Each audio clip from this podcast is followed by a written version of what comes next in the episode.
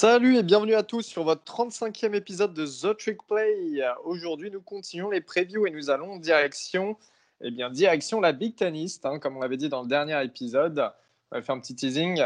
Euh, aujourd'hui, on présentera des équipes telles que Michigan avec un invité mystère, Rogers, Penn State, Maryland, Ohio State, Indiana et Michigan State. On va démarrer tout de suite du côté bah, de l'équipe, la grosse équipe que vous connaissez tous en Big Tennis et euh, qui roule un peu euh, chaque année sur tout le monde. Ohio State qui va nous être présenté par notre ami Robin d'Oregon. Bonjour Robin. Bah, écoute, merci Elio pour, pour cette, cette annonce. Donc, si jamais, euh, si jamais vous, avez, vous hésitez à choisir une équipe et pour euh, commencer à suivre le collège football, Ohio State, c'est une très bonne équipe euh, pour suivre parce qu'ils sont, c'est toujours fun à voir jouer. Ils sont toujours dans le, haut du classement et, jouent à des heures plutôt décentes, étant donné qu'ils sont sur la côte Est. Donc, si jamais vous êtes vous avez été familier avec la, saison 2019, ils ont fait une saison presque parfaite ils ont terminé la, saison 2019 avec un, avec un bilan de 13 victoires et une défaite. Donc euh, leur seule défaite étant contre Clemson en demi-finale du, championnat, euh, du championnat universitaire, le, CFP, au, Fiesta Bowl. Donc ils ont perdu 29-23. Euh, Cette saison a été globalement très réussie pour, pour Ohio State. Ils avaient une équipe pour aller, pour aller en finale et, gagner, et gagner le championnat, mais Clemson a été plus fort sur ce match. Ils ont été un peu euh, volés, euh, me, dirait, euh, me dirait Guillaume. Mais, mais voyons, enfin, Clemson a, remporté ce match 29-23, comme je l'ai dit. En, ce qui compte, ils sont quand même, ils finissent quand même Big Ten champion puisqu'ils ont gagné contre, contre Wisconsin 34-21 après avoir mal commencé le match. Et dans les scores notables de la saison, on, peut quand même souligner leur victoire contre Maryland 73-14, hein, Elio. Euh, ils ont battu aussi Wisconsin Normal. 7. Ils ont battu Wisconsin 38-7. Euh, belle victoire aussi à Penn State 28-17. Et euh, le, fameux, le fameux match contre Michigan, hein, tous les ans ils gagnent 56-27. C'était très dur à regarder pour Michigan, dans des plaines à Charles aussi. Donc euh, une saison euh, somme toute réussie avec 13 euh, victoires, une défaite seulement au championnat national. Donc ils finissent, ils finissent quand même la saison sur, en, sur une bonne note, je dirais. Enfin, mauvaise note, mais ils finissent quand même, ils font quand même une bonne saison. Cette année, c'était c'était un peu bizarre parce qu'ils ont perdu beaucoup de joueurs à la draft. Ils ont perdu notamment des stars comme Chase Young, le, numéro 2 de draft, le defensive end, euh, qui est parti chez, euh, chez, à Washington. Euh, ils ont perdu aussi numéro 3, Jeff Okuda, le cornerback au Detroit Lions. Ils ont perdu J.K. Dobbins, leur running back. à noter aussi un peu de O-line sur Jonah Jackson et un peu de receveur avec KJ Hill, par exemple, et Austin Mack aussi. Donc, c'est une équipe qui va se renouveler puisqu'il y a beaucoup de joueurs, euh, de gros joueurs. Enfin, euh, quand, on voit, euh, quand on voit que deux cornerbacks partent dans le, premier tour de la draft, déjà, ça, va être, ça va être chaud à remplacer. Plus, plus des receveurs, plus running back et le meilleur joueur défensif du pays avec Chase Young.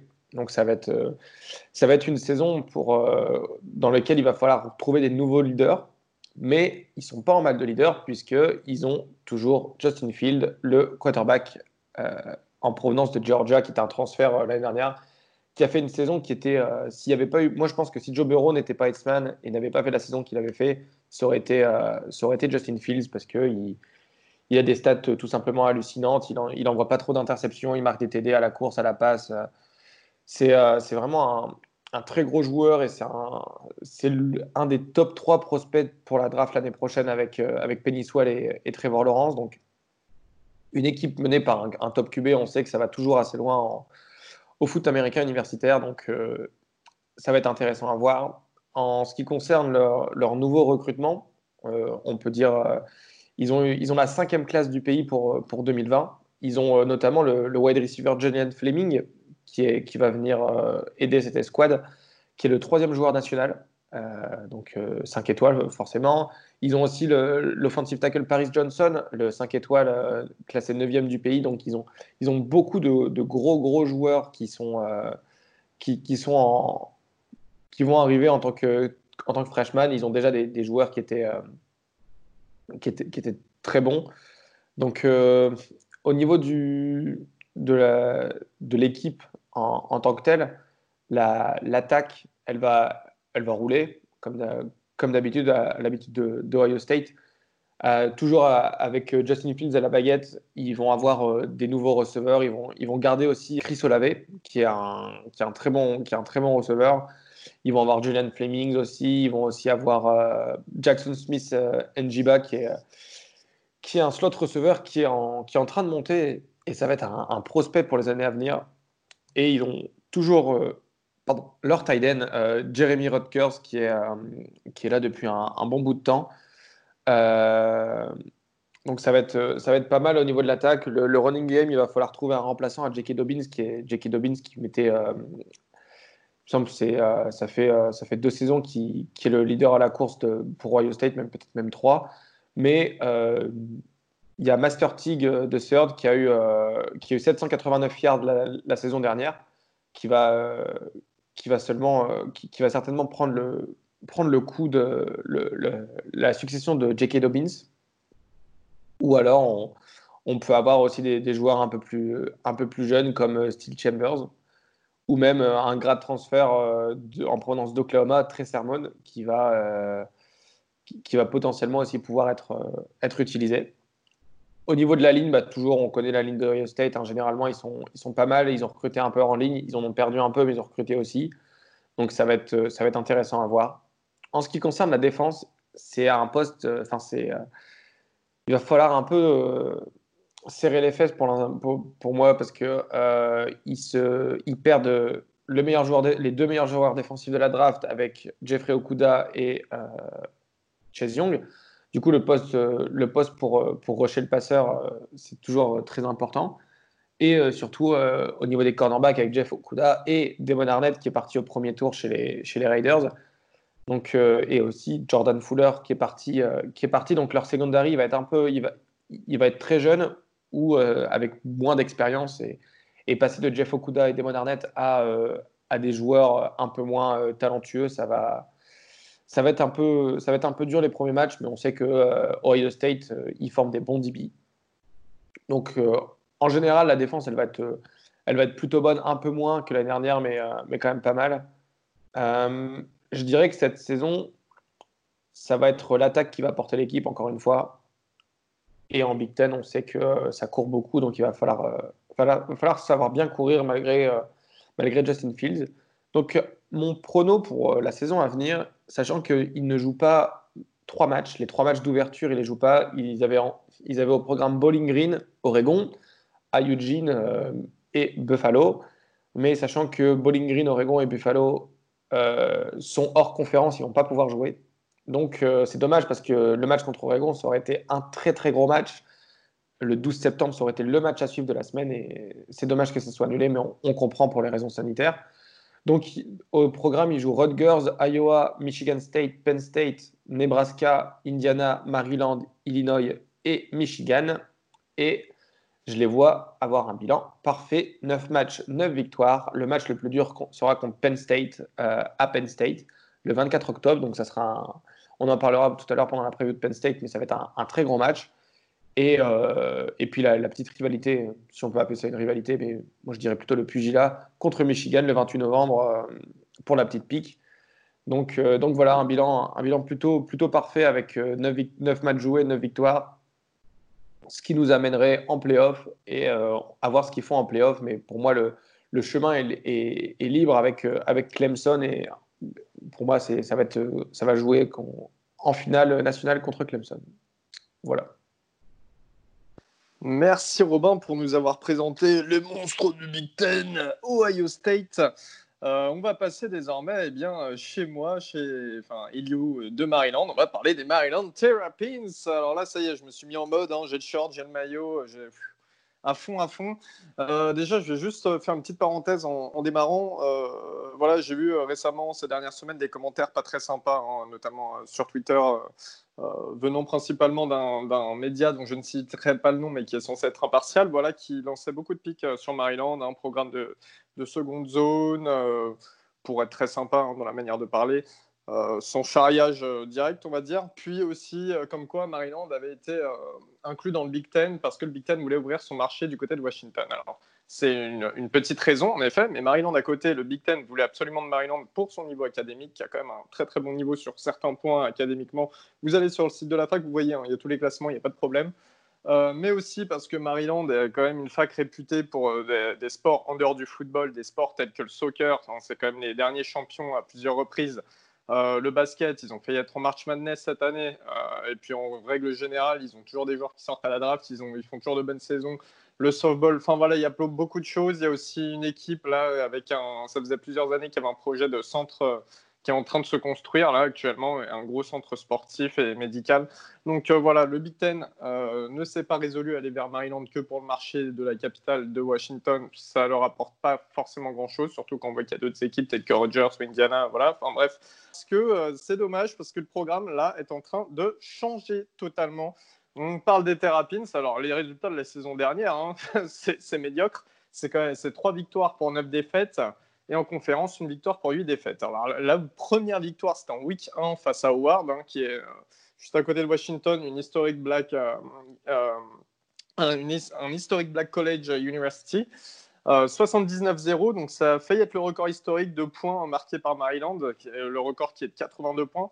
Puis en week 2, victoire 63 avant face à Syracuse. Alors je vous raconte pas, hein, j'étais en train de croire une saison de folie. Je me suis dit, mais qu'est-ce qui se passe surtout face à Syracuse?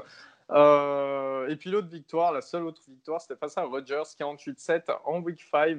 Euh, des défaites par contre face à Temple, une défaite de peu, et c'est assez, assez, stupide. Euh, défaite face à Penn State, les rivaux, hein, les grands grands rivaux, 59-0. Et c'était un match où j'étais malheureusement présent. je vous avais déjà raconté dans un épisode précédent. On va pas y revenir, mais on s'est fait totalement blackout et j'étais malheureux d'être là à ce moment-là. Euh, face à Piodio, 14-40, ça c'est impossible de se prendre des défaites comme ça. Indiana, 28-34, défaite à Minnesota, 52-10, défaite face à Michigan où j'étais également présent, 7 euh, à 38 où j'ai pu admirer le grand Chi Patterson. Chi Patterson, non, j'étais, je suis méchant, je suis méchant, c'est juste que j'en profite euh, parce que je croyais en ce gars. Défaite à Ohio State, comme l'a dit Robin, 14-73, c'est incroyable. Défaite face à Nebraska, 7-54, c'est un match où je devais aller d'ailleurs. Et je remercie Annabella et Alexis qui sont arrivés ce jour-là et, qui m'ont fait rater ce match parce que voilà la, voilà la défaite. Puis défaite face à Michigan State, 16 à 19 sur le dernier match. Euh, voilà, au niveau de les people, eh bien dans les people, il faut savoir qu'on a été classé 21e en week 2 et puis ensuite euh, plus rien. C'était après la victoire face à Syracuse. Et bien sûr, nous n'avons eu aucun bol cette année.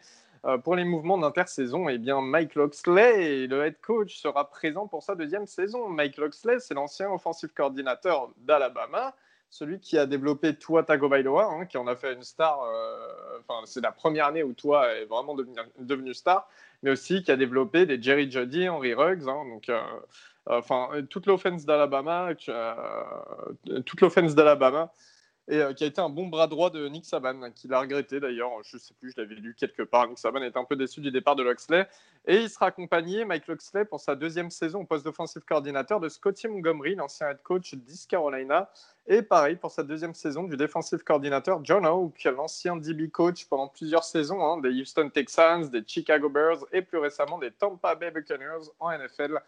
Euh, voilà, pour les départs à la draft, eh bien départ du running back star, hein, Anthony McFarland, il va nous manquer, euh, Tonio. Quatrième tour du côté des Steelers, départ du safety Antoine Brooks Jr. Pareil, il va nous manquer énormément. Sixième tour du côté des Steelers également. Et bien pourquoi les Steelers, euh, deux jours de Maryland? Parce que Mike Tomlin est un très bon ami de Michael Loxley, que son fils Dino Tomlin est receveur chez nous et que Mike Tomlin vient régulièrement sur le campus parler avec les joueurs, voilà, donner des petites conférences devant les joueurs et et il est très proche de Maryland, en fait. Donc euh, voilà, il a, recruté ce qui, pendant cette pandémie où il ne pouvait pas forcément voir les joueurs en personne, il a recruté ce qu'il connaissait déjà, Mike Tomlin, euh, du côté des Steelers. Euh, et puis, pour cette draft, on a une drafted free agents, on a le départ de Jay Volnick, le running back du côté des Giants, hein, grosse perte aussi, parce que la paralytique McFarland, ça faisait du sale un peu. Enfin, C'était une un des seuls rayons de soleil de la saison dernière. Départ du cornerback Tino Ellis du côté de mes Saints. Du coup, ça m'a fait plaisir hein, en tant que fan des Saints également.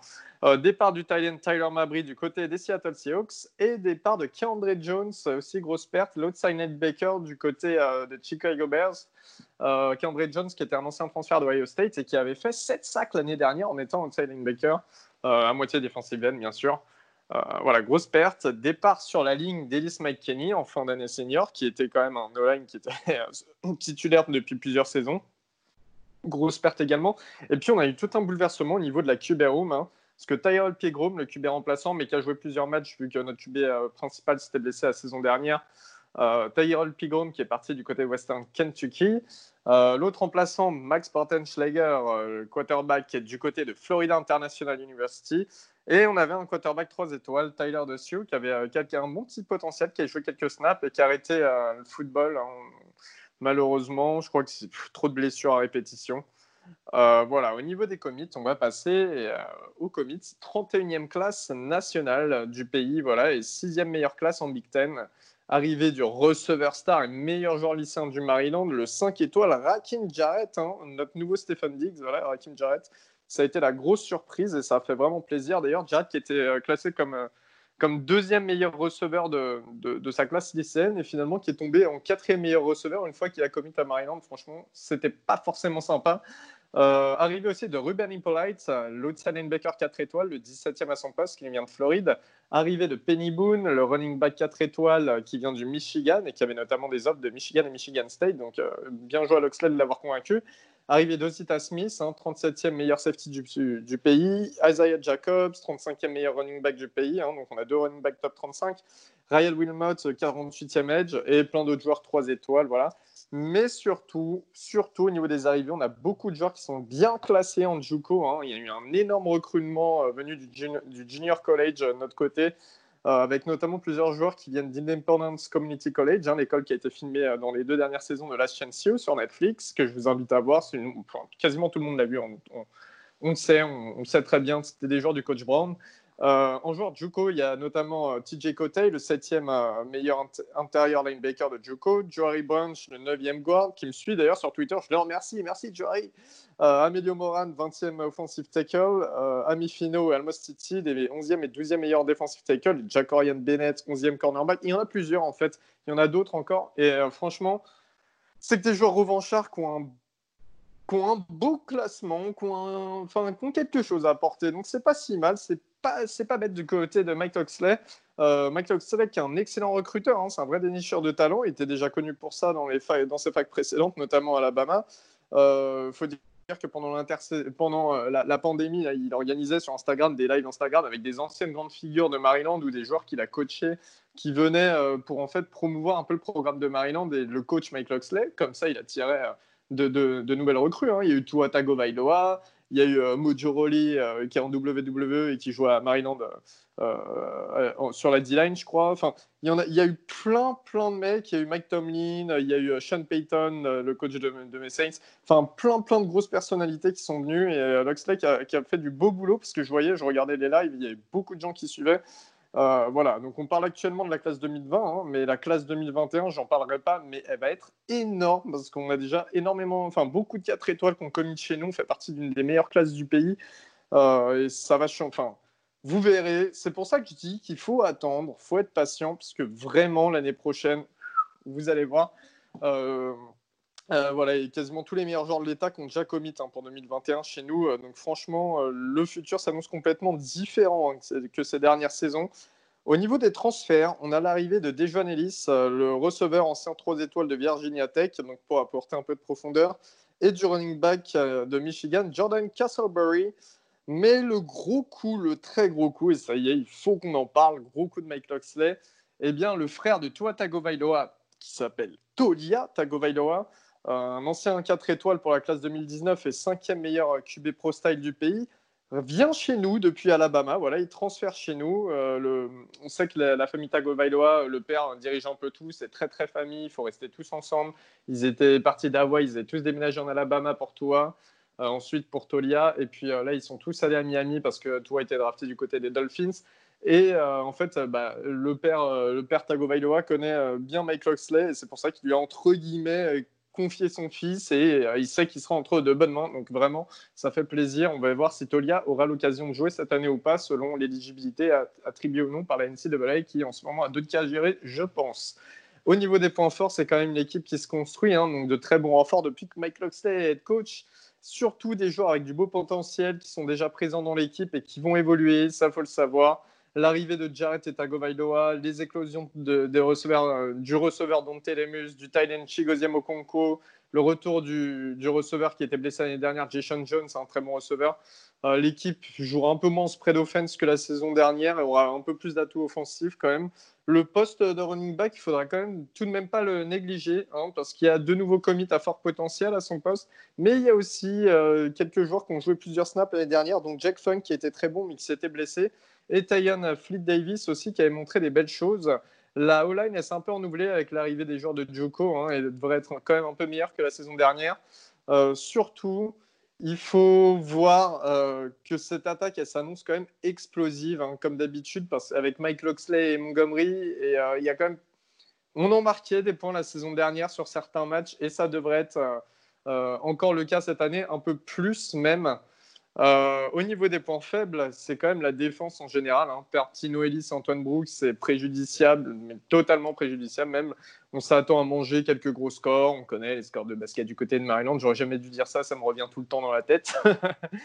euh, mais plus pour longtemps. Hein. Avec la classe de commit 2021, je vous en dis pas plus. Vous irez voir.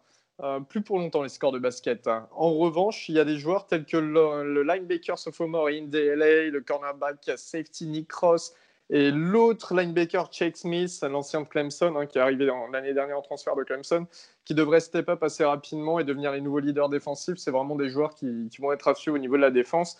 Et euh, en, parlant de joueurs à suivre en attaque, eh bien, il y a Lance Legendre, parce qu'on n'en a pas parlé de Lance Legendre. Hein, vous l'avez tous vu dans la saison euh, numéro 2, je crois, non, numéro 3 de QB1 sur Netflix.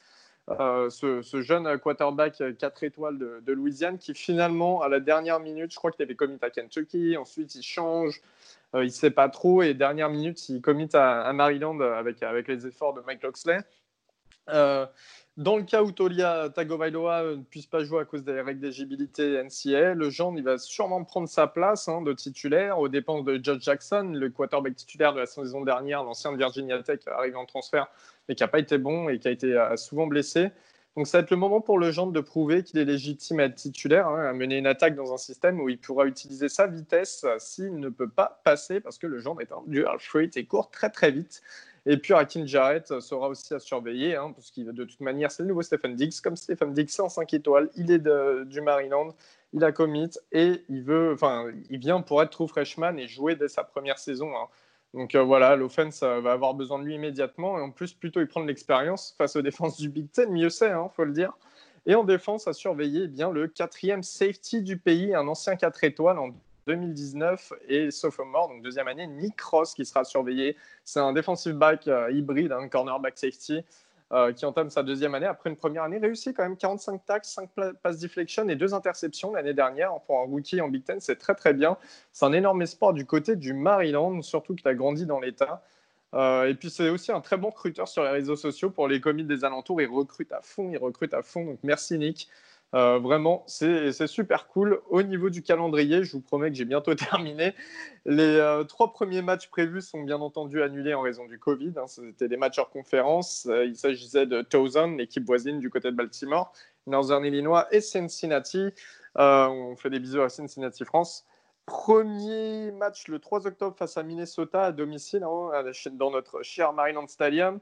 Ensuite, déplacement à Indiana, déplacement à Northwestern, domicile face à Wisconsin et Rogers, euh, déplacement à Michigan, domicile face à Ohio State, déplacement à Penn State, et puis match à domicile face à Michigan State pour terminer comme l'année dernière.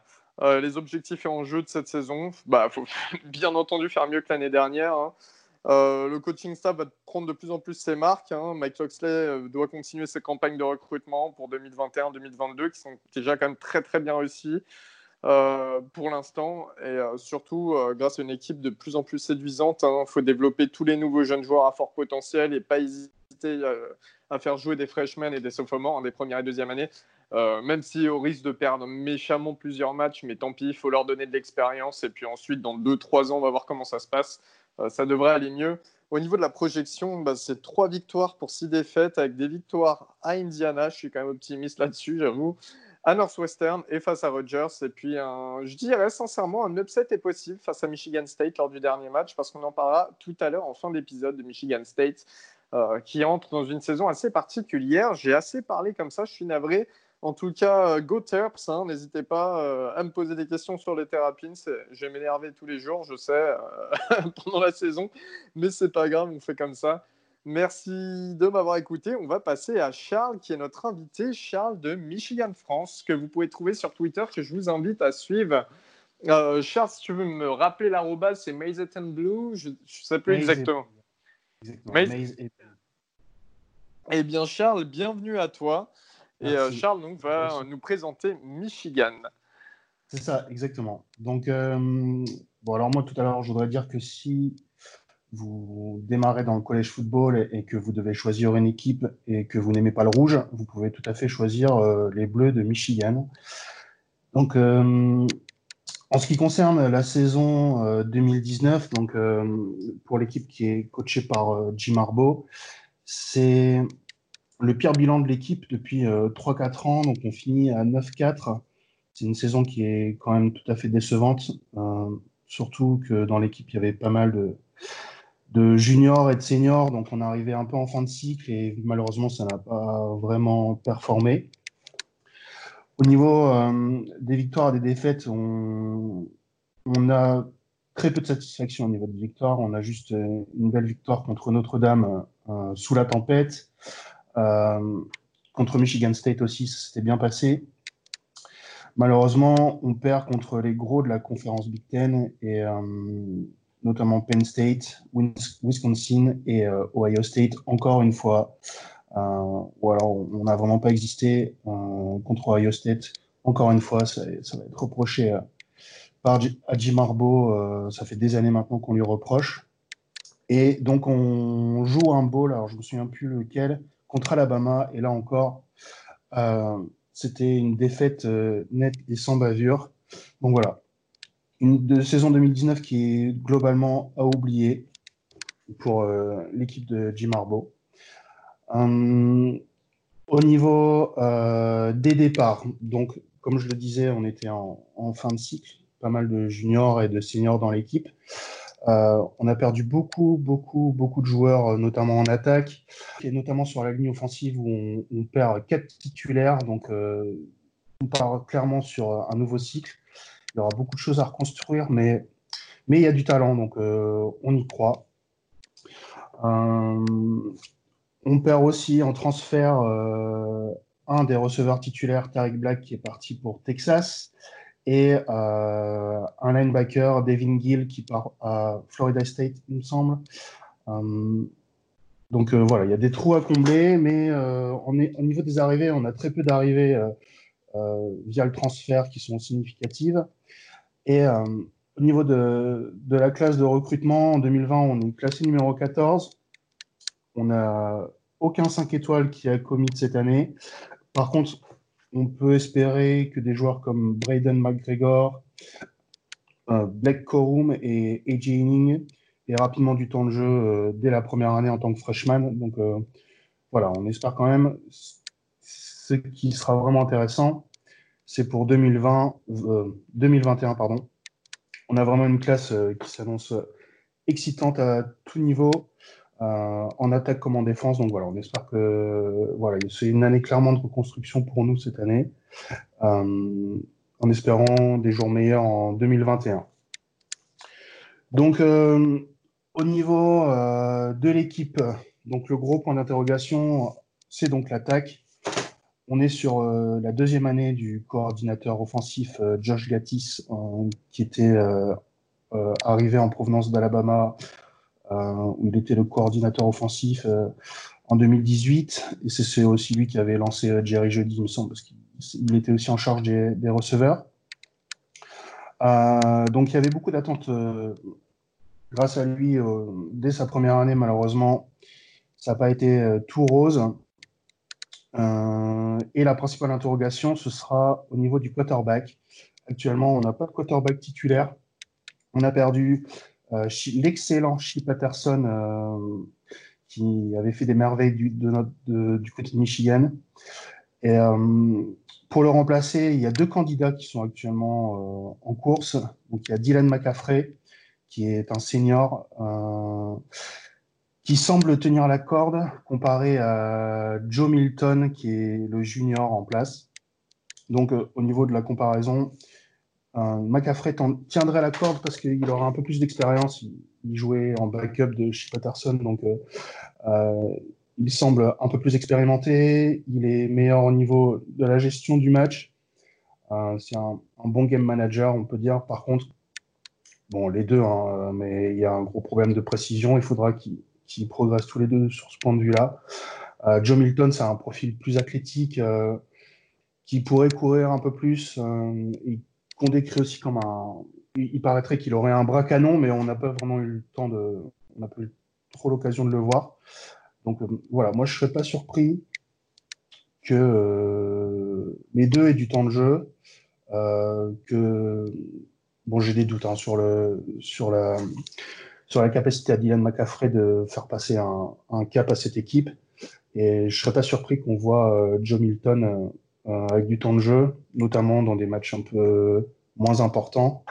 Et euh, il y aura du test à faire. je pense que Jim Harbaugh n'a pas encore son, son quarterback titulaire et je pense que ce sera une question qui va revenir toute l'année. Du coup, vu que qu'on a un gros trou au niveau du quarterback, euh, il est clair que euh, le jeu sera tourné vers la course, euh, comme ça l'est depuis en fait des années. Et là, c'est là où on a vraiment un gros point fort. c'est notre gros point fort hein, au niveau de, des joueurs en place. Donc, le running back numéro 1 sera Jacques Charbonnet qui a couru 720 euh, yards l'an passé, mais 11 touchdowns, donc euh, très bon en zone rouge. Euh, on espère qu'il va progresser, notamment, qu'il va apporter notamment la réception.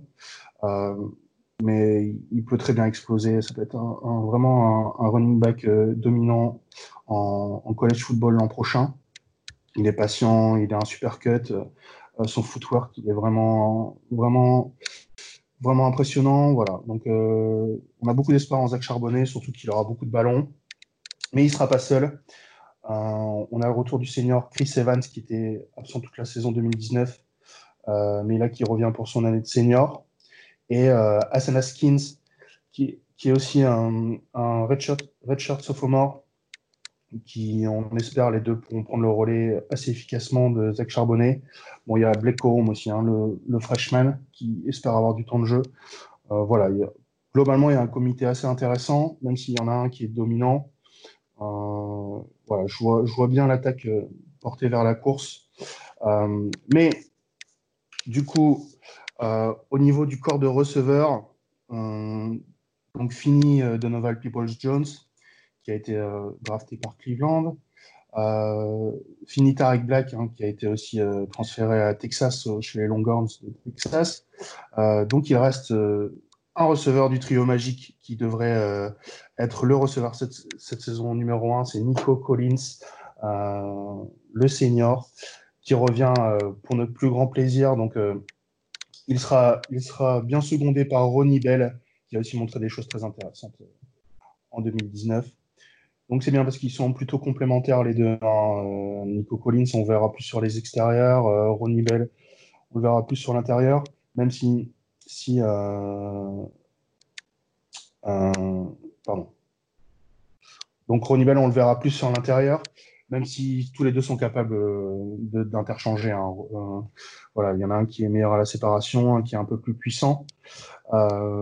Mais bon, voilà, on espère que les deux seront de très bonnes locomotives. Ils seront bien. Il y aura sûrement un peu de profondeur. On voit Cornelius Johnson en numéro 3, Giles Jackson, euh, Henning, donc le freshman. Hein. on espère que qu'ils vont pouvoir percer dans ce corps de receveurs.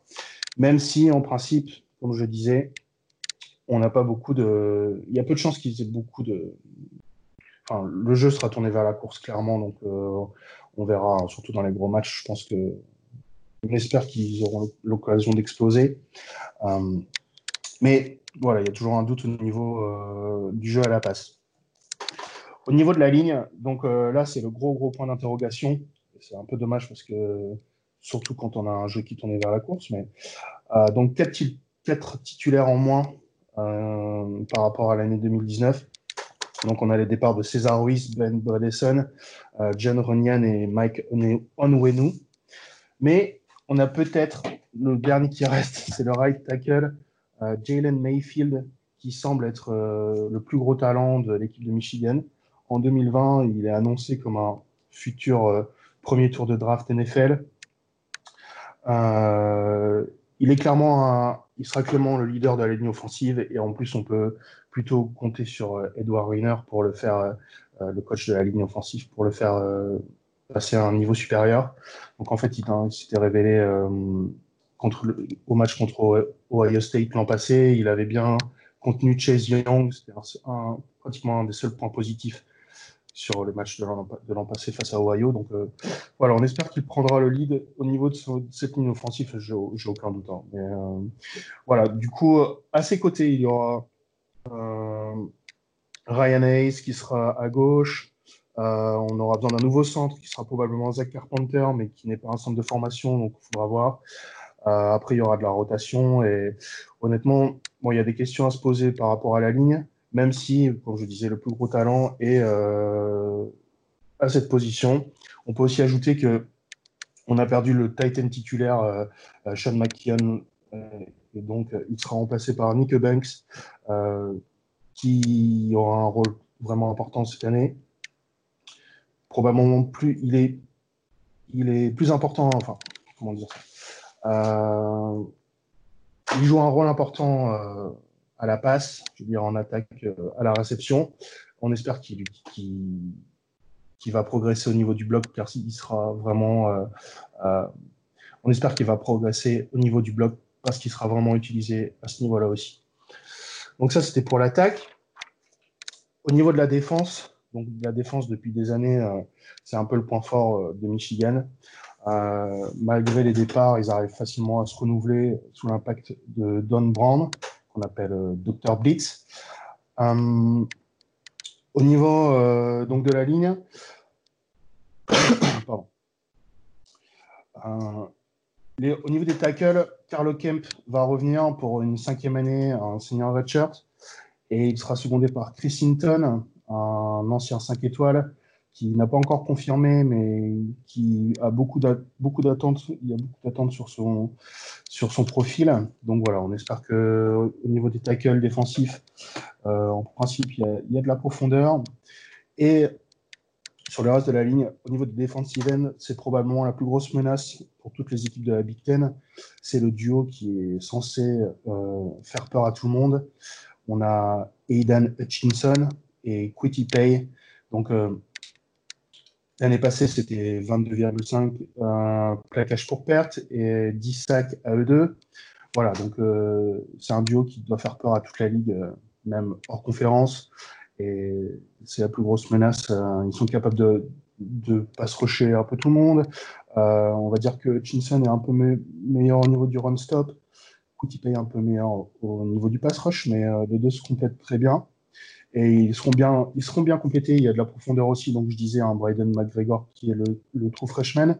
Et apparemment on a un phénomène athlétique, David Ojebo, qui est un un joueur qui vient d'Écosse, qui a commencé le foot euh, à sa saison junior au lycée. Voilà, donc euh, il était élu, euh, même s'il n'a pas joué encore, il était élu meilleur scout player of the year, hein, quelque chose comme ça. Et apparemment, ce sera un phénomène physique. Donc voilà, on a, on a hâte, on a hâte de le voir arriver pour supporter cette ligne offensive.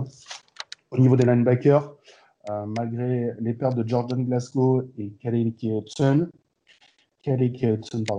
on aura Cam Malgrone, McGrone qui va récupérer le poste de, numéro 1 et qui, devrait sûrement devenir le leader en termes de plaquage.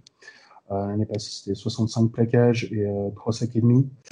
Euh, donc voilà, il y a beaucoup d'espérance. Euh, Cam McGrone, c'est un joueur qui peut être rapidement dominant également. complété avec les deux défensives dont j'ai parlé précédemment. Voilà, on a un trio au niveau de la ligne offensive qui paraît vraiment, vraiment intéressant et capable d'arrêter toutes les attaques, on l'espère en tout cas. au niveau du backfield défensif, on a aussi eu des grosses pertes. Donc, euh, Lavertil et Josh Metellus sont notamment partis. Lavertil, le cornerback, et Metellus, le safety. Donc, pour le, le remplacer, on aura Ambry Thomas. Ambry Thomas, qui est apparemment le coureur le plus rapide de l'équipe, euh, qui rentre dans son année senior. Et voilà, c'est quelqu'un qui a du talent, mais qui doit encore progresser. Euh, il n'est pas encore, c'est pas encore un, shutdown corner, euh, mais il y a beaucoup d'espoir en lui pour sa dernière saison. Il, avait trois interceptions l'an passé. Et on espère qu'il va vraiment progresser. Il sera aussi utilisé sur les retours de coups de pied. Donc voilà, c'est quelqu'un qui devrait avoir beaucoup de temps de jeu qu'on devrait voir assez de façon de façon assez importante l'an prochain. Et donc, comme je disais au niveau des safety, euh, on a aussi l'ancien 5 étoiles Daxton Hill qui est censé euh, récupérer le poste de Josh Metellus. Daxton Hill qui était la recrue star euh, de 2018, il me semble, 2018 ou 2019. Et, 2019-2019, vous l'avez piqué d'ailleurs. C'est ça.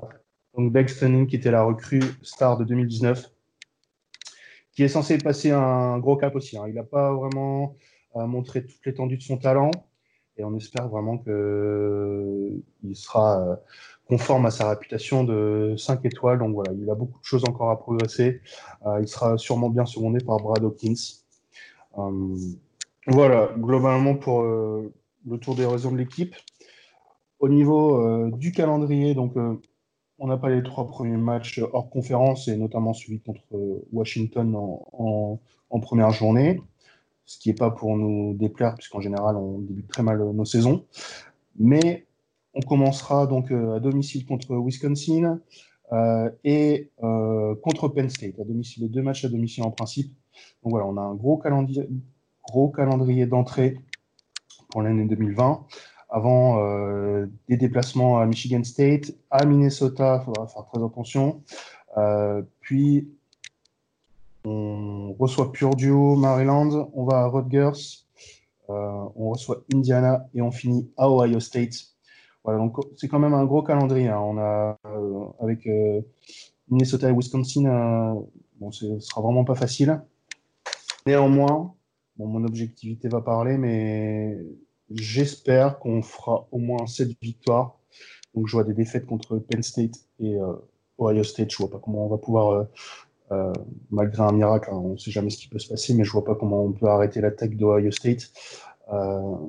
donc voilà, mon pronostic pour la saison 2020, ce sera 7 victoires et 2 défaites. J'ai un doute sur Minnesota. C'est à voir. C'est une équipe qui, qui vraiment me, me, fait peur et comme on va là-bas en plus, j'ai hésité je, vais rester sur l'optimisme. Et donc, je vais mettre 7 euh, victoires et 2 défaites. Super, merci beaucoup Charles pour ton intervention. Et puis, comme je l'ai dit, n'hésitez pas à aller suivre le compte de Michigan sur Twitter, Michigan France. Euh, merci à toi Charles. On va passer tout de suite à Rogers du côté du New Jersey. Rogers qui va nous être présenté par notre cowboy préféré, Baptiste d'Oklahoma State merci Elio. Alors là, ça va être changement de décor avec, euh, avec Rogers. Hein. On n'est pas dans les mêmes standards. On n'est pas dans les mêmes standards que, que Michigan ou Ohio State. Hein, c'est le, vraiment le, vilain petit canard de la, de la division et peut-être même du college football euh, avec, euh, avec Kansas. Euh, mais, les, mais en tout cas, les, dirigeants ont quand même fait du gros changement. Avec, ils ont viré Chris H, hein, le dernier head coach, au mois de septembre parce que bah, les résultats suivaient vraiment pas du tout. Et ont décidé de ramener à la maison Greg Chiano, natif du New Jersey, ancien head coach des Tampa Bay Buccaneers en NFL et avant ça, head coach des, bah, des Scarlet Knights de Rogers pendant une dizaine d'années avant. Donc voilà, c'était, c'est un peu le retour au bercail de l'enfant du pays. il a signé pour 8 ans. ce qui en soi est quand même une, une preuve quand même de voilà de ils lui font confiance pour reconstruire tout ça avec dans le plus grand calme et avec avec du temps. et dans ses valises, il a ramené donc un, nouveau coordinateur défensif, Rod Smith, qu'il connaît depuis sa période à, à, Tampa Bay, et en coordinateur offensif, un certain Sean Gleason que moi je connais bien puisque c'est bah, tout simplement l'ancien coordinateur offensif des Cowboys d'Oklahoma State. il est resté malheureusement canon canon l'année dernière et avant ça, il avait fait de Princeton le juggernaut ultime du, euh, de l'Ivy League. Hein. je crois qu'il n'avait pas perdu, il avait perdu seulement un match euh, de conférence euh, dans ses années Princeton, princetoniennes. Donc voilà, donc c'était avec un système d'offensif assez, assez novateur. parfois l'utilisation de trois quarterbacks sur la même action. Enfin, il y, a des, y a des highlights assez dingues de Princeton sur YouTube. Je vous conseille d'aller jeter un coup d'œil. C'est assez, assez incroyable. alors attaque qu'il n'a pas pu mettre en place totalement à Oklahoma State. Alors, est-ce que c'est. je vais parler de Spencer Sanders lors de, de l'épisode sur Oklahoma State. Vous disiez que voilà, c'était peut-être un peu compliqué pour lui. Voilà, donc est-ce qu'il aurait eu, avec un peu plus de temps, il, a, il aurait pu le mettre en place à Oklahoma State La question se pose. Donc voilà, il va essayer de le mettre en tout cas en place avec à Rogers, où il aura, on va pas se le cacher, moins d'armes qu'à qu'à Stillwater. Donc déjà, la question se pose sur, sur le poste de, sur le poste de, quarterback, puisqu'on sait que normalement ça devrait venir à, Arthur Sitkowski, le sophomore.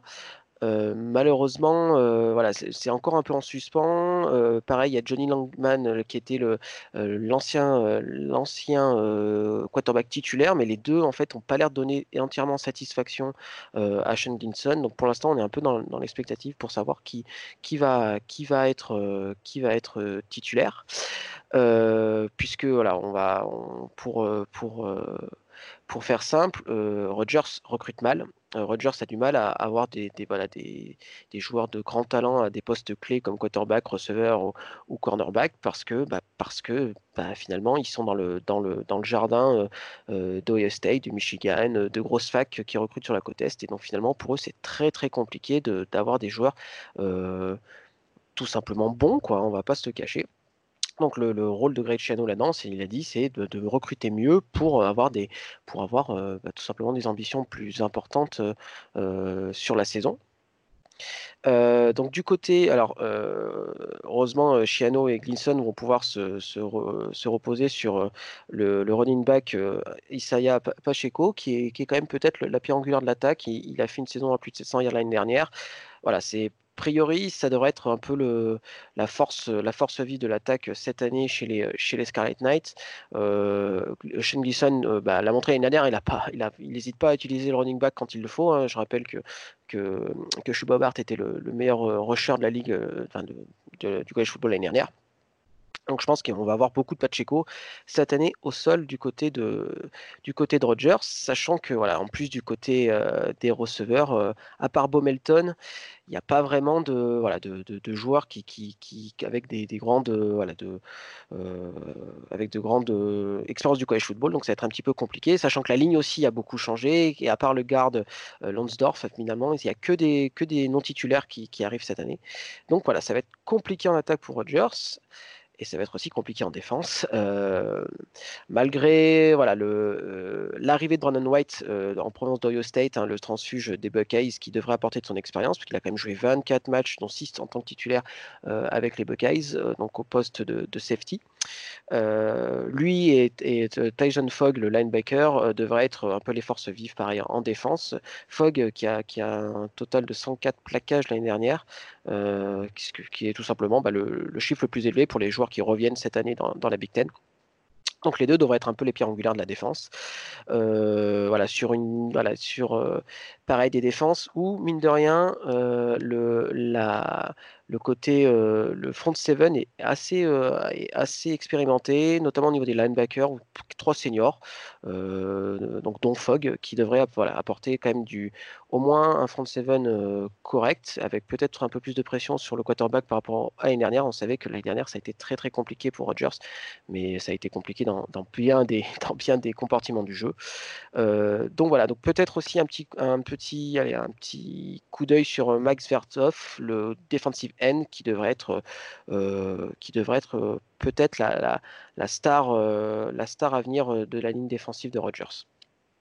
Alors, pour se projeter un peu sur 2020, donc il devait avoir un match contre Monmouth, une équipe FCS. la réception de Syracuse, un déplacement à Temple, donc malheureusement, Rogers va commencer directement sa saison à Ohio State, donc on connaît plus simple comme début de saison, avant de se déplacer à Illinois, de, recevoir Illinois, pardon, d'aller à Purdue, recevoir Indiana puis Nebraska, aller à Maryland, recevoir Michigan, se déplacer à Michigan State et recevoir Penn State. Donc, une fin de saison très très compliquée pour les Scarlet Knights. honnêtement, je vois pas plus de, je vois pas plus d'une victoire là-dedans. Euh, peut-être euh, peut-être Indiana domicile ou Illinois domicile. Euh, le reste, ça va être quand même très très compliqué mais c'est pas très grave. Euh, c'est pas l'objectif de, Rogers. On sait qu'ils vont pas être d'un coup euh, d'un coup d'un seul, euh, voilà, une force vive de, de, la Big Ten, de la Big Ten East, voire du college football tout court. les choses vont se mettre en place petit à petit. Je pense que Greg Schiano est très content d'être de retour. il y avait un jeu de poker menteur hein, pour ceux qui n'ont pas suivi l'arrivée, le, le, retour de Greg Schiano. Il y avait un jeu de poker menteur entre lui et je suppose le, directeur athlétique, hein, parce voulait un peu avoir un, un peu les mains libres termes de recrutement. Il voulait, je crois, si je dis pas de bêtises, au moins un, hélicoptère, euh, voire un avion à sa disposition qu'il peut utiliser un peu quand il voulait. Ça avait été un peu refusé au départ. Il a dû accéder à ces demandes. Donc voilà, donc Roger c'est là pour, euh, bah pour, euh, pour, pour durer. Les contrats de 8 ans de Greg lui laissent le temps tranquillement de construire, bah, de construire son, son, son, son équipe. voilà, mais il va pas falloir quand même trop traîner non plus. Alors pour rappel, la première saison de, de Greciano, c'était un 2-9 hein, avec euh, les Scarlet Knights et il avait fini euh, sur des bilans de 10-3. Il avait été, même été coach de l'année euh, en Big East. Donc voilà, on sait que c'est quelqu'un qui sait reconstruire. Mais là, ce sera un environnement bien plus compliqué que la Big East des années 2000. Donc wait and see, mais je pense qu'ils peuvent quand même être assez excités parce que parce que voilà, c'est c'est toujours excitant d'avoir un coach qui veut revenir à ses premiers amours. Donc on regardera ça avec, avec intérêt. Voilà. Merci beaucoup Baptiste pour ta présentation de Rogers. Euh, on va rester euh, pas très loin du New Jersey, on va aller du côté de, la Pennsylvanie, hein, car nous allons à College Station pour euh, présenter Penn State avec notre ami Guillaume de Florida. Les, fameux Penn State, on va dire un peu les contenders dans, cette Big Ten d'Ohio State. Voilà, exactement. Donc, donc Penn State, qui a donc pour coach évidemment James Franklin, donc il va rentrer dans sa sixième saison, si mes calculs sont bons. Euh, donc il est, il est en poste depuis 2014. Donc euh, Penn State, euh, Penn State l'année dernière, ça a donné une fiche de 11-2. 11-2 avec deux petites défaites, une face à Minnesota 31-28 et une face à Ohio State 28-17. Sinon, sinon ça, a mis du, gros score. Hein. pour commencer, contre Idaho 79-7, Buffalo 45-13, euh, Pitt euh, où ils ont un peu de mal 17-10, Maryland euh, le fameux 59-0, on va glisser dessus. contre Purdue ils mettent 35-7, contre Iowa 17-12, donc c'était à Iowa qui était à l'époque classé 17e du pays, contre Michigan qui était classé 16e 28-21. 28-7 contre, contre Michigan State. Derrière, on arrive sur la défaite euh, face à Minnesota. Un match compliqué contre Indiana où ils arrivent quand même à gagner 34 à 27. La défaite face à, face à Ohio State qui, donne, euh, qui, met fin à, qui met fin à tous les, à tous les espoirs de, de gros bowl ou, voire même de, voire même de pour, euh, pour Penn State. Et derrière, une victoire en, contre Rogers 27-6. Donc avec, tout ça, ça finit, euh, ça finit en 10-2 et ça va au Goodyear Cotton Bowl Classic où, euh, Penn State remporte le match euh, assez tranquillement contre Memphis 53-39. pardon. Voilà, donc avec, avec cette saison, Penn State finit 9e au classement People entre, entre Bama et Minnesota. Donc ça reste une belle performance. Après, Penn State, on sait que maintenant, ils sont quasiment tous les ans des gros contenders à la, à la division, à la conférence et même au, pour les playoffs, du coup. Donc, pour ce qui s'est passé au niveau du recrutement, donc pour les arrivées, euh, une classe assez, euh, une classe correcte, on va dire, pas euh, rien de, de, bien, de bien fou, mais quand même solide, avec 11 4, 11 4 étoiles et 16 3 étoiles. Donc, il récupère la 15e place du pays. Donc, la, la troisième en, en Big Ten. Donc, avec les, avec les arrivées notables de Theo Johnson, donc le tight end, euh, troisième tight du pays. Le septième euh, safety du pays, euh, Enzo Jennings, donc aussi 4 étoiles, évidemment. Et donc voilà, pour les plus gros noms, c'est ceux-là, avec aussi sans oublier Curtis Jacobs, qui est le, 35e joueur du pays et troisième outside linebacker. Donc quelques beaux noms, pas de, gros, pas de noms très très flashy, mais des, beaucoup de noms assez solides. Donc voilà, et pour les départs, évidemment, hein, par la draft, Yetur Grossmatos qui part au deuxième tour à Carolina, KJ Hamler qui part, qui part à Denver au deuxième tour aussi, John Reed qui part à Houston, donc le, le, cornerback numéro un de cette équipe, Cam Brown, le, le, middle linebacker qui part aux Giants, et Robert Windsor, le defensive tackle, qui part aux Colts d'Indianapolis. Sinon, pour rentrer plus en détail sur la saison, euh, la saison passée, la saison à venir aussi, euh, du, coup, les, du coup, Penn State ont récupéré un nouvel euh, coordinateur offensif, donc Kirk Chiaroka. Par contre, ce qui a été mis très clair dès le début, c'est qu'ils utiliseront le même système offensif que les années passées. Que les années passées. Va falloir, va falloir qu'ils fassent avec ce qu'il avait déjà. Donc, pour commencer, pour le poste de quarterback, il n'y aura pas trop de, pas trop de, bagarres. Hein. Ça va rester Sean Clifford, qui, qui sort d'une belle saison, qui sort avec 2600 yards et, et 23 TD pour cette interception. Donc, il n'y aura pas de, pas de bagarre au poste de quarterback. Euh, en termes de rushing, pareil. Ça, il, garde Johnny Brown et Noah Kane. Donc, les, deux meilleurs rushers de l'équipe, avec en troisième Sean Clifford. Donc, quasiment 100% des, rushing yards sont, sont de retour.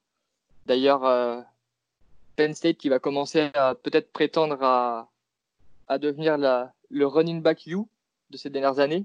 Parce qu'on rappelle que Saquon Barkley et Miles Sanders qui euh, sortent aussi de, de Penn State. Et je mettrai une petite pièce sur euh, Johnny Brown qui va, qui va éclater les milliards à mon avis et qui va pouvoir avoir son mot à dire dans le, pour les All-American et pour euh, le trophée de meilleur running back du pays. En termes de tight end, euh, toujours pas de problème. Hein. Euh, ils ont celui qui est, selon moi en tout cas, est le deuxième meilleur tight end du pays. Donc en la personne de Pat Framers. Excusez-moi pour la prononciation. Mais sur, sur les du coup de tous les joueurs qui peuvent recevoir le ballon, c'est là où ça va poser problème. Euh, Pat Framers, ça va être le, celui qui euh, revient avec le plus, euh, le plus gros nombre de yards, tout simplement, et le plus gros nombre de réceptions. Car KJ Hamler est parti, donc, qui, était, qui était lui le, le leader avec 900 yards, un peu plus de 900 yards, et, et 8 touchdowns. Donc, il va falloir trouver des, trouver des solutions sur ce, sur ce point-là. beaucoup de, beaucoup de hum, de freshman ou de redshirt freshman. Donc ça va être une, une escouade assez jeune qui, euh, qui va devoir prouver et euh, qui va être, à mon avis, euh, par un tight qui va être le, pour moi le meilleur receveur de, de cette équipe, sur, avec grand, de grandes chances. Car aussi, dans, les, dans les top receveurs, il y a Justin Shorter qui a transféré du côté des Gators de Floride. Donc après, c'est beaucoup de running back, c'est Johnny Brown, c'est Ricky Slade. Donc, il euh, va, falloir trouver du playmaker au, poste de receveur. Ça va être vraiment euh, capital pour, euh, pour les gros matchs et pour les espoirs de titre de, Penn State. Et très, rapidement, pour, conclure, sur l'offensive line, ça bouge pas trop. tous les joueurs qui vont être titulaires ont déjà eu de, ont déjà eu de l'expérience en tant que titulaire. Donc, ça devrait être solide. Maintenant, par rapport à la défense, donc, euh, ils ont perdu du monde. Ils ont perdu du monde aux trois niveaux, ça qui est embêtant. Donc, avec euh, Ayetur Grossmatos sur la D-line, euh, John Reed sur la, sur, la, sur la secondary et Cam Brown pour le poste de linebacker. On va commencer par là. Le poste de linebacker, c'est le dernier de leurs soucis, pour parler très plutôt poliment, avec le, retour de, de Parsons, qui est pour moi le, le meilleur joueur défensif de, du college football. Euh, Parsons. C'est un espèce de fric incroyable. il est fait 6-3, 240 pounds. À mon avis, il court le 40 en, en 4-4, voire 4-5, max. si vous avez, si avez l'occasion d'aller voir quelques highlights ou quoi, ou même la saison prochaine des matchs, juste par rapport à lui, c'est le, si je dis pas de bêtises, c'est le numéro 5, numéro 11, pardon le numéro 11 de la défense euh, de, défense de Penn State. Euh, vous le cherchez sur le terrain, vous savez où est la balle derrière. C'est simple. Euh, il, a, il, a des instincts incroyables, une vitesse incroyable. C'est voilà, pour moi le meilleur joueur du college football en défense. derrière, sur, sur les DB, il, récupère Tariq Castrofields, le corner, et le free safety Lamont Wade. Donc, donc, il garde de la production va falloir aussi que quelques petits jeunes euh, comme euh, Keaton Ellis ou Jonathan Sutherland euh, fassent leurs preuves et fassent leurs preuves rapidement et, et de façon importante parce que la défense à la passe de, de Penn State était vraiment le, le, gros point faible de cette défense qui, qui donnait en moyenne 250 yards par match juste à la passe la saison dernière. Donc euh, le deuxième, euh, plus haut, deuxième plus haut total de la Big Ten. Donc quand, tu t'appelles Penn State et tu as des aspirations de titre, ça peut pas rester comme ça. ça. ne passera pas contre les grosses équipes comme on a pu le voir l'année dernière. Donc voilà, donc euh, moi personnellement Penn State, je les vois finir top 10 pour 2020. je les vois un petit peu short. En fait, tout, tout va se décider sur le match de State parce que du coup, pour Penn State aussi, les trois premiers matchs sautent. Donc Kansas State, Kent, State, pardon, Virginia Tech et San Jose, State. C'est dur à dire tout ça. Euh, trois matchs qui sautent, vu qu'ils ont le calendrier euh, seulement intra-conférence. Donc, du coup, ils vont commencer en, recevant euh, Northwestern, en allant à Michigan, en recevant Iowa et Ohio State, donc le match charnière. ils vont à Indiana, ils vont à Nebraska, ils reçoivent Michigan State et Maryland et ils vont à Rutgers. Donc en fait, très clairement, pour moi, je vois pas d'autre solution que soit un 9-0, soit un 8-1. Et 9-0, euh, ils ont une chance d'aller en playoff, une très belle chance d'aller en playoff. 8-1, c'est fichu. Euh, parce que la, seule défaite que je vois qui peut arriver, c'est contre Ohio State. Et malheureusement, cette année, cette année, je les vois un peu short euh, en termes de production, en termes de production aérienne, que ce soit en attaque ou en défense, pour arriver vraiment à, à concurrencer Ohio State. Faut, s'ils si, veulent battre Ohio State, faut qu'il y ait un, une star receveur qui, qui, se, qui se dégage de, de, tous ces jeunes et une, star en, une vraie star en corner, ou, en tout cas en DB, qui puisse euh, shutdown un peu le jeu à la, euh, le jeu à la passe. Donc voilà, moi je leur donne, euh, je leur donne malheureusement 8-1 avec une défaite face à Ohio State, surtout que le match se joue se joue à Ohio State. Merci Guigui pour ta présentation des Nittany Lions. Euh, tout à l'heure, je dis College Station. College Station, c'est Texas AM. Hein. Penn State se trouve à State College en Pennsylvanie. Hein. Donc, des noms qui se, qui se ressemblent. College Park aussi à Maryland. Donc voilà, College partout. Euh, on va passer désormais à la présentation d'Indiana. Eh bien oui, on va du côté de l'Indiana avec notre ami Augustin de Notre-Dame, fan de Notre-Dame, qui se trouve aussi dans l'Indiana par la même occasion. Augustin?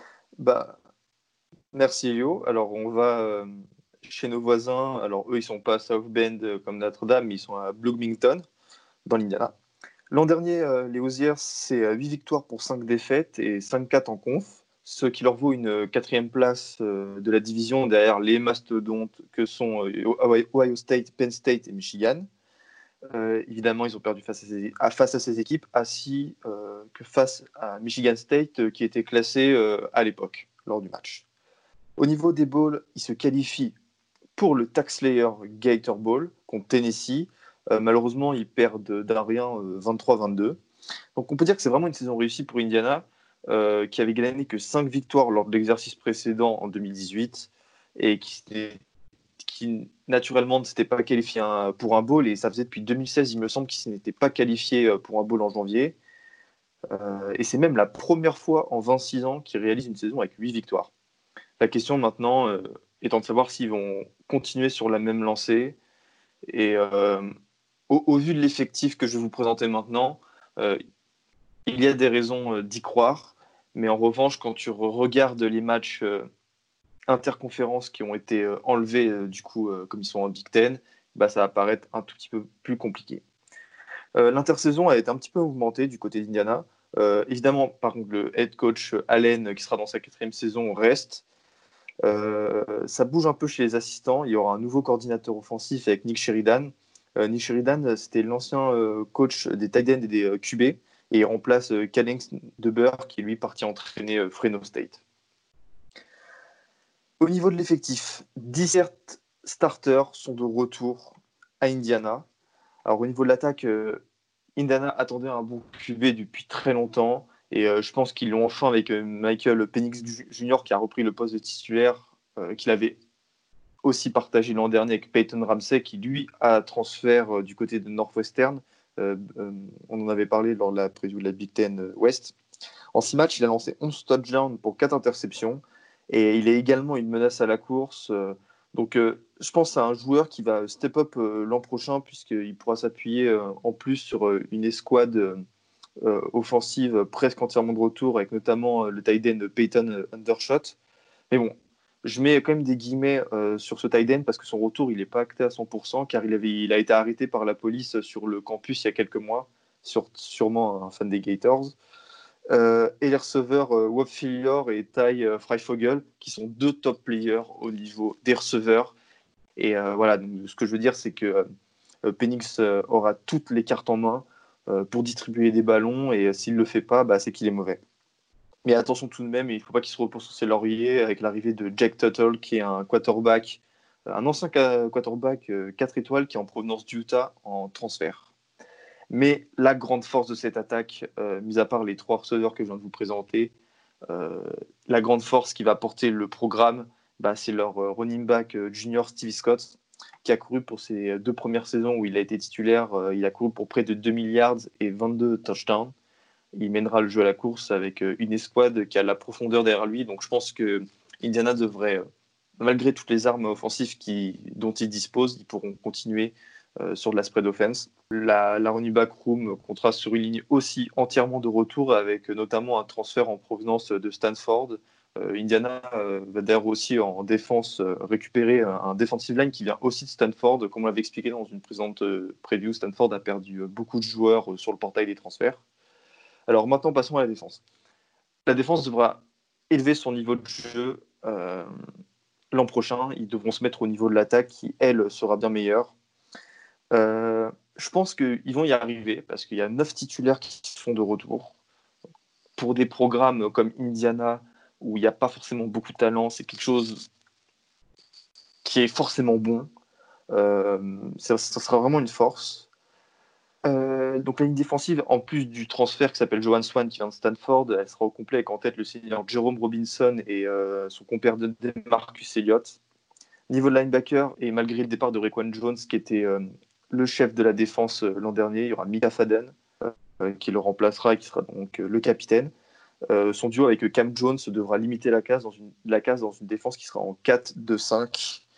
voilà, donc je pense que c'est les linebackers qui joueront un, rôle très important, d'autant plus qu'on sait en, Big Ten, ça court beaucoup et ce sont de bons run stoppers. Au niveau du calendrier, il y a des matchs qui sont annulés face à Western Kentucky, Ball State et Yukon. Euh, c'est hyper con parce qu'ils allaient tous les gagner, à mon avis, et euh, ça risque sûrement de leur coûter un ball. Ils se déplaceront du côté de Wisconsin, Rutgers, Ohio State et Michigan, et recevront Maryland, Michigan State, Penn State, Illinois et Purdue. Euh, je pense que leur objectif, c'est de viser un 100% de victoire hors euh, le quatuor de la Big Ten, donc Michigan, Ohio State, Penn State et Wisconsin, je pense que ça, me paraît quand même inatteignable de, les battre. Mais moi, après tout, c'est du college football, on ne sait jamais, mais la, la, raison me dit qu'ils vont perdre. Alors, avec quatre défaites, je pense que leur objectif, ça doit être de viser des victoires face à toutes les autres équipes. vous, dans vos projections, vous disiez à chaque fois que Indiana devrait être une victime de vos équipes respectives. Euh, J'en suis pas si certain. Euh, du coup, je pense que Indiana peut être une breakout team. Euh, ils ont toutes les raisons euh, de, de, step up réellement cette année avec le retour d'un bon QB, d'une très bonne offense et une défense qui a pris vraiment de l'expérience avec l'ajout de, multiples transferts. Euh, je pense qu'ils peuvent aller chercher le 100% de victoire face aux équipes euh, qui sont, on va dire, pas majeures, entre guillemets. Et voilà, c'était ma projection d'Indiana qui, pour moi, euh, fera, de belles choses l'an prochain. Merci beaucoup, Augustin, pour nous avoir présenté Indiana. Hein. Euh, on va passer bah, pour la dernière équipe désormais, les Spartans de Michigan State à Lansing, hein, dans Michigan, les grands rivaux euh, bah, de Michigan, enfin un des deux rivaux vu qu'Ohio State le sont aussi, de Michigan. Euh, alors pour commencer, les Spartans, ça sera distribué entre Gus et moi. Pour la présentation, alors les résultats de cette dernière saison de Michigan State, c'est 7 victoires pour 6 défaites et en conférence 4 victoires pour 5 défaites. Des victoires face à Tulsa, Western Michigan, Northwestern, Indiana, Rogers, Maryland et Wake Forest au Pinstripe Bowl, sur lequel on va revenir juste après. Des défaites face à Arizona State, Ohio State, Wisconsin, Penn State, Illinois et Michigan. Hormis l'Illinois, je dirais des défaites assez, assez logiques et prévisibles. Alors au niveau de l'AP Poll et des bowls, ils ont été non classés en fin d'année dans les People, hein, mais ils ont eu quand même des apparitions à la 19e, 18e et 25e place dans les premières semaines de la saison, euh, après quelques, quelques enchaînements de victoires avant que l'équipe s'écroule. Euh, ah, il y a une qualification donc en bowl au Pine Stripe Bowl euh, qui était au Yankee Stadium hein, dans le Bronx à New York, le stade des, New York Yankees.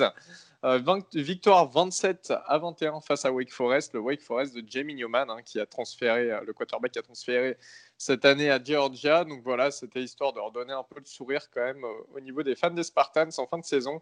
Euh, les mouvements d'intersaison, eh bien, c'est le départ de l'aide coach euh, légendaire du côté de Lansing, hein, Marc D'Antonio, après 13 saisons, mais aussi départ de l'offensive coordinateur Braid Salem et du defensive coordinateur Mike Tressel. Mais Mike Tressel reste dans le staff technique et passe coach safety voilà, dans l'équipe.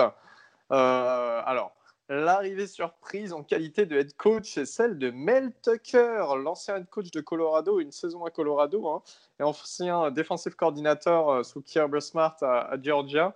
Euh, donc, euh, pas mal, il a eu aussi pas mal d'expérience de coach défensif hein, du côté de, plusieurs équipes NFL.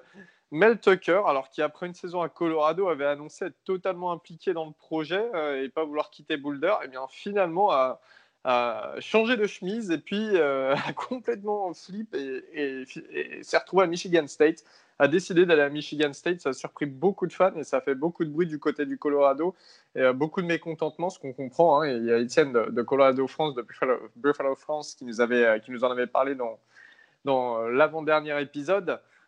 voilà, ça avait fait pas mal de bruit et donc ça a surpris un peu tout le monde. Il ramène avec lui l'ancien défensif coordinateur de Wyoming et Kansas State, Scotty Hazelton. Et il ramène aussi l'offensive coordinateur Jay Johnson, l'ancien offensive coordinateur et QB coach à Colorado avec lui. Donc, euh, il a vraiment donné un, sale coup à Colorado, Mel Tucker. Et euh, il connaissait Jay Johnson aussi parce que Jay Johnson était offensive quality control à Georgia. Donc voilà, il se connaissait déjà précédemment de Colorado. Euh, pour la draft, eh bien, pour la draft, je suis obligé de vous citer un peu ces joueurs parce que euh, ce sont des joueurs qui étaient tous titulaires et importants du côté de Michigan State. Hein. Départ au quatrième tour du cornerback Josiah Scott euh, du côté des Jacksonville Jaguars. Départ au septième tour du defensive end, il fait mal celui-ci, Kenny Wilkes chez les Minnesota Vikings. Et puis plusieurs joueurs en drafted free agent, hein, le linebacker Joe Beishi chez, les Saints. Beishi, pareil, qui était le maître à jouer de la défense. Le defensive tackle Mike Panasiuk du côté des, Las Vegas Raiders. Maintenant, j'arrive pas à m'y faire. le defensive tackle de Rayquan, euh, Williams chez les Eagles et surtout le quarterback Brian Lewerke chez les Patriots. Après, on a aussi en line hein, qui part chez les Vikings et les deux receveurs, euh, les deux receveurs les plus importants, Cody White chez les Chiefs et Darrell Stewart chez les Packers. Donc beaucoup de titulaires qui quittent le navire des deux côtés du terrain, malheureusement. Au niveau des commits, eh bien, c'est pas top non plus. C'est la 43e classe de commits du pays et la 10e en Big Ten. Ce ne sont que des 3 étoiles. Je vais vous en citer 4 qui sont à peu près les meilleurs euh, que j'ai vus. Euh, il y a l'outside linebacker 3 étoiles, Darius Snow, hein, qui est le 28e meilleur outside linebacker du pays. Dallas Fincher, le 24e meilleur guard. Jordan Simons, le 43e meilleur running back. Et surtout, Noah Hakim, le 43e Pro Style quarterback, donc, qui est le seul quarterback qui a commis cette année. Ce n'est que le 43e dans le pays. Donc, ça, montre un peu le niveau auquel, bah, dans lequel a baissé Michigan State. Au niveau des points forts et des points faibles, moi je vais parler de l'attaque et des joueurs à suivre en attaque notamment. Alors déjà, il y aura le quarterback sophomore deuxième année, hein, Rocky Lombardi. Oui, ça ne s'invente pas comme nom, Rocky Lombardi, qui est un ancien 3 étoiles de la classe 2017 et euh, le 13e dual euh, en 2017 et qui va normalement s'occuper de l'attaque. Hein. Il a été présent pour quelques snaps la saison dernière, mais il s'est quand même fait intercepter deux fois malheureusement euh, pour zéro touchdown. Le running back redshirt sophomore Elijah Collins, qui est de retour hein, pour confirmer euh, ses, belles promesses de la saison dernière, où il avait, fait, euh, il avait couru pour 988 yards et 5 touchdowns. Euh, Collins qui va vraiment être une clé dans cette offense du côté, du côté de, Michigan State.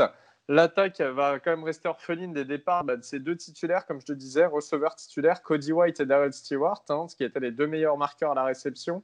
Les deux freshmen de la saison dernière, Trey Mosley et Julian Barnett, vont devoir s'occuper des airs, euh, mais euh, est-ce qu'ils ne seront pas un peu trop tendres pour ça? Ça va être compliqué, sincèrement, ça va être compliqué. Euh. Je sens au niveau de l'attaque de, Michigan State, hein, c'est vraiment difficile de trouver un vrai point d'appui hein, dans cette attaque, surtout que tous les postes ont été quasiment renouvelés avec beaucoup de départs. Tucker, c'est un coach défensif, il va, à mon avis, avoir du mal à créer une belle offense cette année. Et, euh, et puis, euh, pareil, Jay Johnson, son, son offensive coordinateur à Colorado, il avait quand même euh, Steve Montez et, et Lavisca Cheno, il n'a il a, il a pas fait grand-chose de ces deux joueurs alors qu'on en attendait bien plus. Donc je ne suis pas certain que l'attaque ira très bien du côté de Michigan State. Et euh, cependant, le joueur à suivre, hein, c'est l'ancien redshirt freshman Devante Dobbs, qui était le meilleur guard de la QV de 2019, hein, qui devrait apporter une belle protection sur la ligne pour sa deuxième saison. Et euh, vraiment, sa première saison en tant que titulaire, pour moi, c'est un joueur qui peut euh, largement avoir sa place à la draft. Et quand je dis sa place à la draft, c'est entre le premier ou le quatrième tour. Voilà, je vais laisser le, le, flambeau à Augustin qui va, bah, qui va prendre la suite. Augustin, je t'en prie, mon ami. Bah euh, ouais, du coup, je, pars sur la défense. Donc, tu as déjà un petit peu commenté euh, euh, bah, les, mouvements avec Mel Tucker, etc. Donc, vous n'êtes pas, vous êtes donc pas sans savoir que la défense des Spartans va prendre un nouveau tournant. une défense qui est quand même très réputée. Mel, Mel, Tucker est un coach d'inspiration défensive. Je pense que ça fait aucun doute là-dessus. Son CV le prouve d'ailleurs. Il était euh, défensif coordinateur à Georgia et à Ohio State, pardon, ainsi qu'en NFL euh, à Cleveland, à Chicago et à Jacksonville. Euh, il y aura également un nouveau défensif coordinateur, comme tu l'as encore expliqué, Elio, avec Scotty Hazelton qui arrive de Kansas State. L'objectif sera de remettre la défense au niveau de celle de 2018, l'année 19 ayant été hyper décevante. Donc, pour vous rappeler un petit peu Michigan State avait peut-être la meilleure défense du collège football euh, il y a maintenant deux ans. Donc euh, je, pense, que ça peut faire partie des objectifs du programme euh, ou de la ligne donnée par Mel Tucker, retrouver ce, niveau, retrouver les belles années. les linebackers devront faire sans la légende du programme, Joe Bashi, qui est parti en undrafted, undrafted que free agent au niveau chez les Saints. Euh, Joe Bashi, euh, qui était euh, il y a deux ans, je m'en souviens encore, prévu au premier ou au deuxième tour de la draft, donc il a vraiment dégringolé. c'est Antoine Simmons qui devrait prendre le lead. Il avait réalisé 90 plaquages l'an dernier ainsi que 3,5 sacs et 15 plaquages pour perte.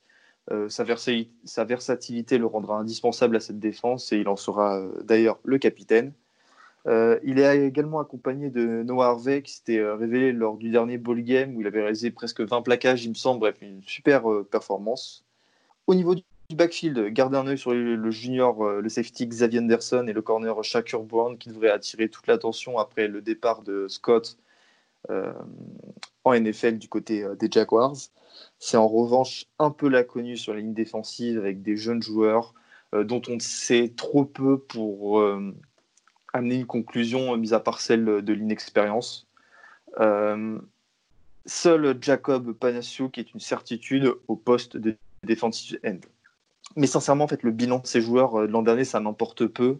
Euh, c'est plutôt, il faut plutôt se concentrer sur l'arrivée de ce nouveau coaching staff tourné vers la défense, réputé pour sa défense, qui devrait faire de ces joueurs qui étaient, comme il l'a dit, pas très bien classés, euh, qui ne sont pas, n'étaient pas les têtes de gondole au niveau lycéen, euh, bah, les faire devenir des bons joueurs et en envoyer euh, pas mal en NFL, évidemment. Au niveau du calendrier, les matchs face à Brigham Young, Toledo et Miami sont annulés. je suis assez frustré de ne pas voir se déplacer Miami chez Spartans.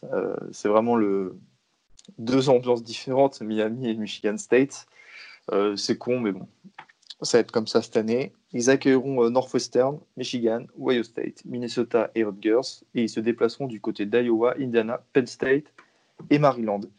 Alors pour le coup, j'ai bien réfléchi pour la prédiction. C'est hyper difficile euh, d'en faire une. C'est une équipe qui a tellement d'incertitudes, même avec un quarterback pas trop dégueu. Il y a le coaching staff qui change entièrement. Euh, bon, évidemment, ils perdront face à toutes les grosses équipes Michigan, Ohio State, Minnesota, euh, Iowa et Penn State. Ils peuvent battre Rogers ou, euh, ou Northwestern. Voilà, je, je, partirai sur un bilan de deux voire trois victoires et le reste que des défaites pour Michigan State. Merci Augustin pour donc cette, cette, preview de, Michigan State. tout de suite, eh bien, on va terminer là-dessus nous allons faire les pronostics du classement Big Tenist. Puis ensuite, on va donner nos finalistes pour la, finale de Big Ten, hein, qui rassemble la Big Tenist et la Big Ten West. Euh, alors, au niveau du classement, Ohio State en premier? Oui. Oui. Sans hésitation. Sans aucun doute. Oui, ouais, sans problème. Et euh, numéro 2, ça me fait mal de le dire, Penn State. Du coup, ouais. Je, pense Penn State. Alors, euh, moi, je voudrais juste dire quelque chose à propos de Michigan. Euh, Michigan est une équipe qui se loupe quand elle est attendue. Cette année, elle n'est pas si attendue que ça, cette équipe. Et euh, pourquoi pas inverser un peu les odds, changer de discours et être une équipe un peu underdogs, même si c'est Michigan. Quoi. On ne sait jamais. Moi, je les déteste au plus profond de moi, mais j'arrive même à penser ça. C'est vous dire comment j'ai évolué. Je suis devenu plus objectif. Ça dépend Surtout que le match contre Penn State, c'est à Michigan, hein, au passage. Oui, c'est ça. Et que, et que historiquement, Michigan réussit bien contre Penn State aussi. Mais j'ai quand, même, j'ai quand même beaucoup, beaucoup de mal de, de mettre euh, Michigan devant Penn State. Je, ouais. je dirais sur le papier, quand même, on, a trop de, de, retard sur Penn State, euh, surtout cette année. Euh, mais c'est vrai que il y a souvent des, victoires surprenantes et des défaites surprenantes. Donc, euh, c'est vrai que c'est très difficile à, pronostiquer euh, quand c'est des gros matchs. Donc, à voir. Moi, j'espère qu'ils vont gagner. Euh, honnêtement, je pense quand même que techniquement, Penn State est supérieur à, l'équipe de, Michigan en 2020. Donc, du coup, on se dirige plus vers un classement Ohio State, Penn State et Michigan en troisième. Ça serait plus là-dessus quand même. Avec Augustin qui met sa petite pièce sur Michigan, deuxième, pourquoi pas. Euh, quatrième, quatrième, euh, on serait tous d'accord. En fait, c'est quasiment le même classement que l'année dernière. Hein. Quatrième, on serait tous d'accord pour dire Indiana? Indiana, ouais. ouais. Ça dérangerait personne. Ouais, moi aussi. Et là, cinquième, passons à la polémique. Euh, cinquième. cinquième, moi, je mettrais Maryland devant Michigan State. Sincèrement, Michigan State, je les vois pas du tout faire une bonne saison. Je mets Spartans euh, devant Maryland.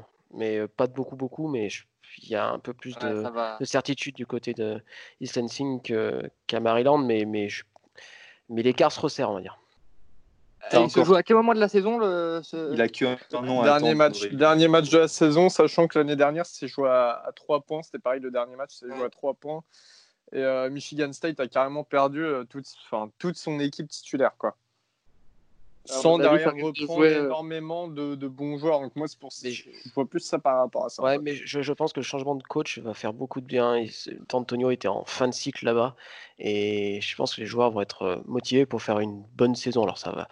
Ça sera pas une saison que college football playoff hein, comme on a connu il y a, il y a, quelques années, mais je pense que ça risque d'être moins pire que à ce, ce à quoi on s'attend. Ah, mais là, en vrai, la question, c'est pas qui va être le meilleur, c'est ouais, le dernier match. En vrai, sans vouloir être méchant, Elio, c'est pas la question de qui va être le meilleur, mais qui va être le moins mauvais, quoi, en vrai. Ah oui, non, mais totalement, complètement. Euh, mais à ce petit jeu-là, j'ai encore du mal à voir Maryland parce que j'ai l'impression qu'il y a plus, et c'est chaud de, de, dire ça, mais il y a plus de, de points assurés, on va dire, à Michigan State qu'à Maryland. À Maryland, vous êtes euh, ultra dépendant de qui vous allez avoir en QB, de si, si Jarrett arrive à produire, si. Ah, mais en défense, à part euh, Cross, j'ai un peu de mal avec votre défense, pour être tout à fait honnête, alors que par, contre, à l'inverse, j'adore Cross, votre safety là. Mais euh, sur le jeu de sur ce jeu-là et sur le jeu des blessures et des et des et des, blessures tout court d'ailleurs, j'ai l'impression que vous êtes encore un poil en retard par rapport à, à Michigan State. Sincèrement, pour être, pour être quand même euh, pas spécialiste, mais enfin ancré sur Maryland, c'est vrai qu'on on, s'est quand même bien bien renforcé à des postes clés avec des joueurs qui ont quand même eu euh, une expérience de jeu. Et puis, euh, et puis pareil, le poste quarterback, bah, on va avoir un niveau au-dessus normalement. Il y, y, a quand même pas mal de postes qui sont bien renforcés, je dirais. Et pour moi, en fait, ça, ça, ça m'étonnerait pas. Après, ça m'étonnerait pas du tout non plus que Michigan State soit devant, même pas du tout. Mais euh, donc, on classerait, on va dire, Michigan State 5e, euh, donc. Euh, et 6e. Sixième, bon, Maryland devant Rogers, quand même, là-dessus, on va pas. On oui, chaparde pas. Celui-là, on peut que le laisser, ouais. et donc, pour terminer, eh bien, on va essayer de trouver les deux finalistes de la Big Ten en général. bon, Ohio State, on est tous d'accord là-dessus, Justin Fields et les Paillettes. Et l'équipe d'en face, franchement, alors, on disait en off Wisconsin, parce qu'on avait dit Wisconsin première. Mais c'est vrai que Minnesota, ça, ça, titille un peu quand même, non? Ça serait, Moi, je, suis, euh, je suis super hypé par Minnesota. Moi, je les mets, euh, je les mets vainqueurs euh, en, en Big Ten West. Moi, j'ai peur de la de bois pour Minnesota. ça, soit, ça soit un peu une sorte de, de one hit wonder et que ça ait du mal à, à assumer la, la saison passée, surtout quand tu perds ton leader défensif avec, avec, euh, Winfield. J'ai vraiment peur de la saison euh, où vraiment tout se passe comme. Euh, enfin, toutes les, étoiles, toutes les étoiles pardon, s'alignent et que la saison suivante, quand, faut, quand tu es attendu et qu'on sait que tu es là et que tu plus une équipe surprise, c'est pas tout à fait pareil, c'est pas tout à fait la même façon d'appréhender les matchs. Les autres, vous en dites quoi? Moi, je reste sur, euh, Wisconsin. Euh, Minnesota, euh, jouer en tant que favori, c'est pas pareil que jouer en tant que, voilà, que bonne surprise. Ils vont quand même avoir peut-être une, même une pancarte sur le dos cette saison. Et, et même s'ils vont être joués les, premiers rôles en Big Ten West, je vois quand même Wisconsin devant eux. Absolument pareil. Eh bien, très bien. Donc, ça sera une finale normalement Ohio State Wisconsin du côté de la Big Ten l'année prochaine et puis l'issue de la finale. Bon, soyons honnêtes, on pense tous la connaître. Voilà, en tout cas. Euh, bah, on... vous remercie de nous avoir, nous avoir suivis pour cet épisode Big Ten hein, qui a duré un peu longtemps, mais c'est vrai que c'est quand même un gros morceau euh, du college football, un énorme morceau même. Euh, donc merci beaucoup de nous avoir suivis. Comme d'habitude, n'hésitez pas à nous poser des questions. Vraiment, n'hésitez surtout pas. Euh, nous, on vous fait des bisous. On vous dit à la prochaine. Et voilà pour une nouvelle preview pour la saison 2020. D'ailleurs, bonne nouvelle, hein, la saison NFL 2020 va se jouer. Donc, euh, croyez-moi que, à mon humble avis, en NCAA, ça devrait suivre sur certains points. On va bien voir ça et puis on vous tiendra au courant ces prochaines semaines. Merci beaucoup et à la prochaine. Salut tout le monde. Salut.